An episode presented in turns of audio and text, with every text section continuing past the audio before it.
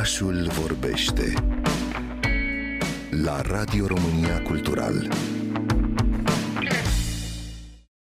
Țara celorlalți este cea de-a treia carte a scritoarei franceze de origine marocană Leila Slimani, care a apărut în limba română în colecția Anansi a editurii Pandora M. În Franța, cartea a înregistrat recorduri de vânzări, fiind cumpărată de peste 180.000 de oameni. Se vorbea chiar despre fenomenul Slimani, volumul fiind apreciat și de președintele Macron. Daniel Nicolescu, traducătorul cărții. Leila Slimani e, așa cum ea însă și afirmă, 100% marocancă și 100% franțuzoică, o formulare destul de ciudată care vrea să spună că, de fapt, este absolut indiferent cum este catalogată, câtă vreme ea își simte în egală măsură sufletul devotat țării unde s-a născut, adică Maroc, dar și țării unde actualmente locuiește. Leila Slimani a devenit celebră, de fapt, în momentul în care a câștigat premiul Goncourt cu cartea Cânteclin în 2016.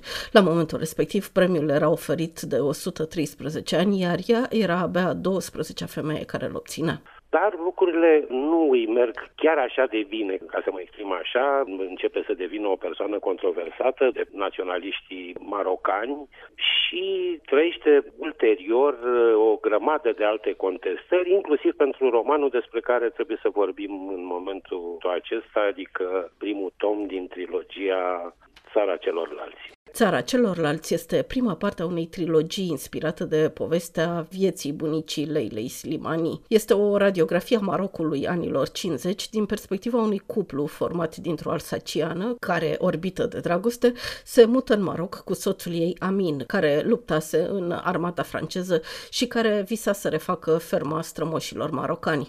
Dar tânărul cuplu, deși îndrăgostit și pasional, este departe de a fi fericit în această țară unde predomină rasism rasismul, prejudecățile, sărăcia și lipsa orizontului, astfel încât totul devine o luptă și acesta este și subtitlul volumului. Lupta, lupta, lupta. Daniel Nicolescu. Primul război este cel la care participase soțul ei Amin. Deci Amin era un marocan care se angajase în armata franceză în timpul celui de-al doilea război mondial.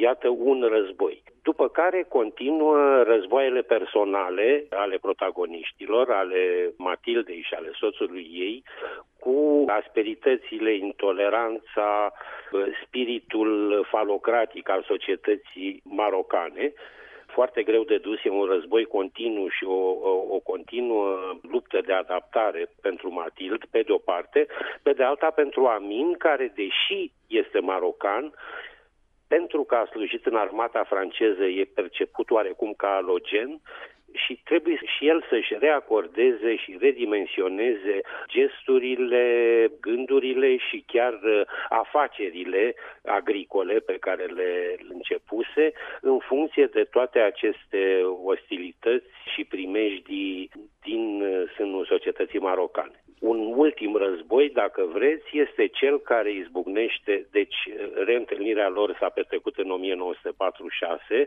a lui Amin și Matild, iar acest prim volet al, al trilogiei merge până în 1956, anul când în Maroc se, se declanșează luptele pentru independență și pentru renunțarea la protectoratul francez.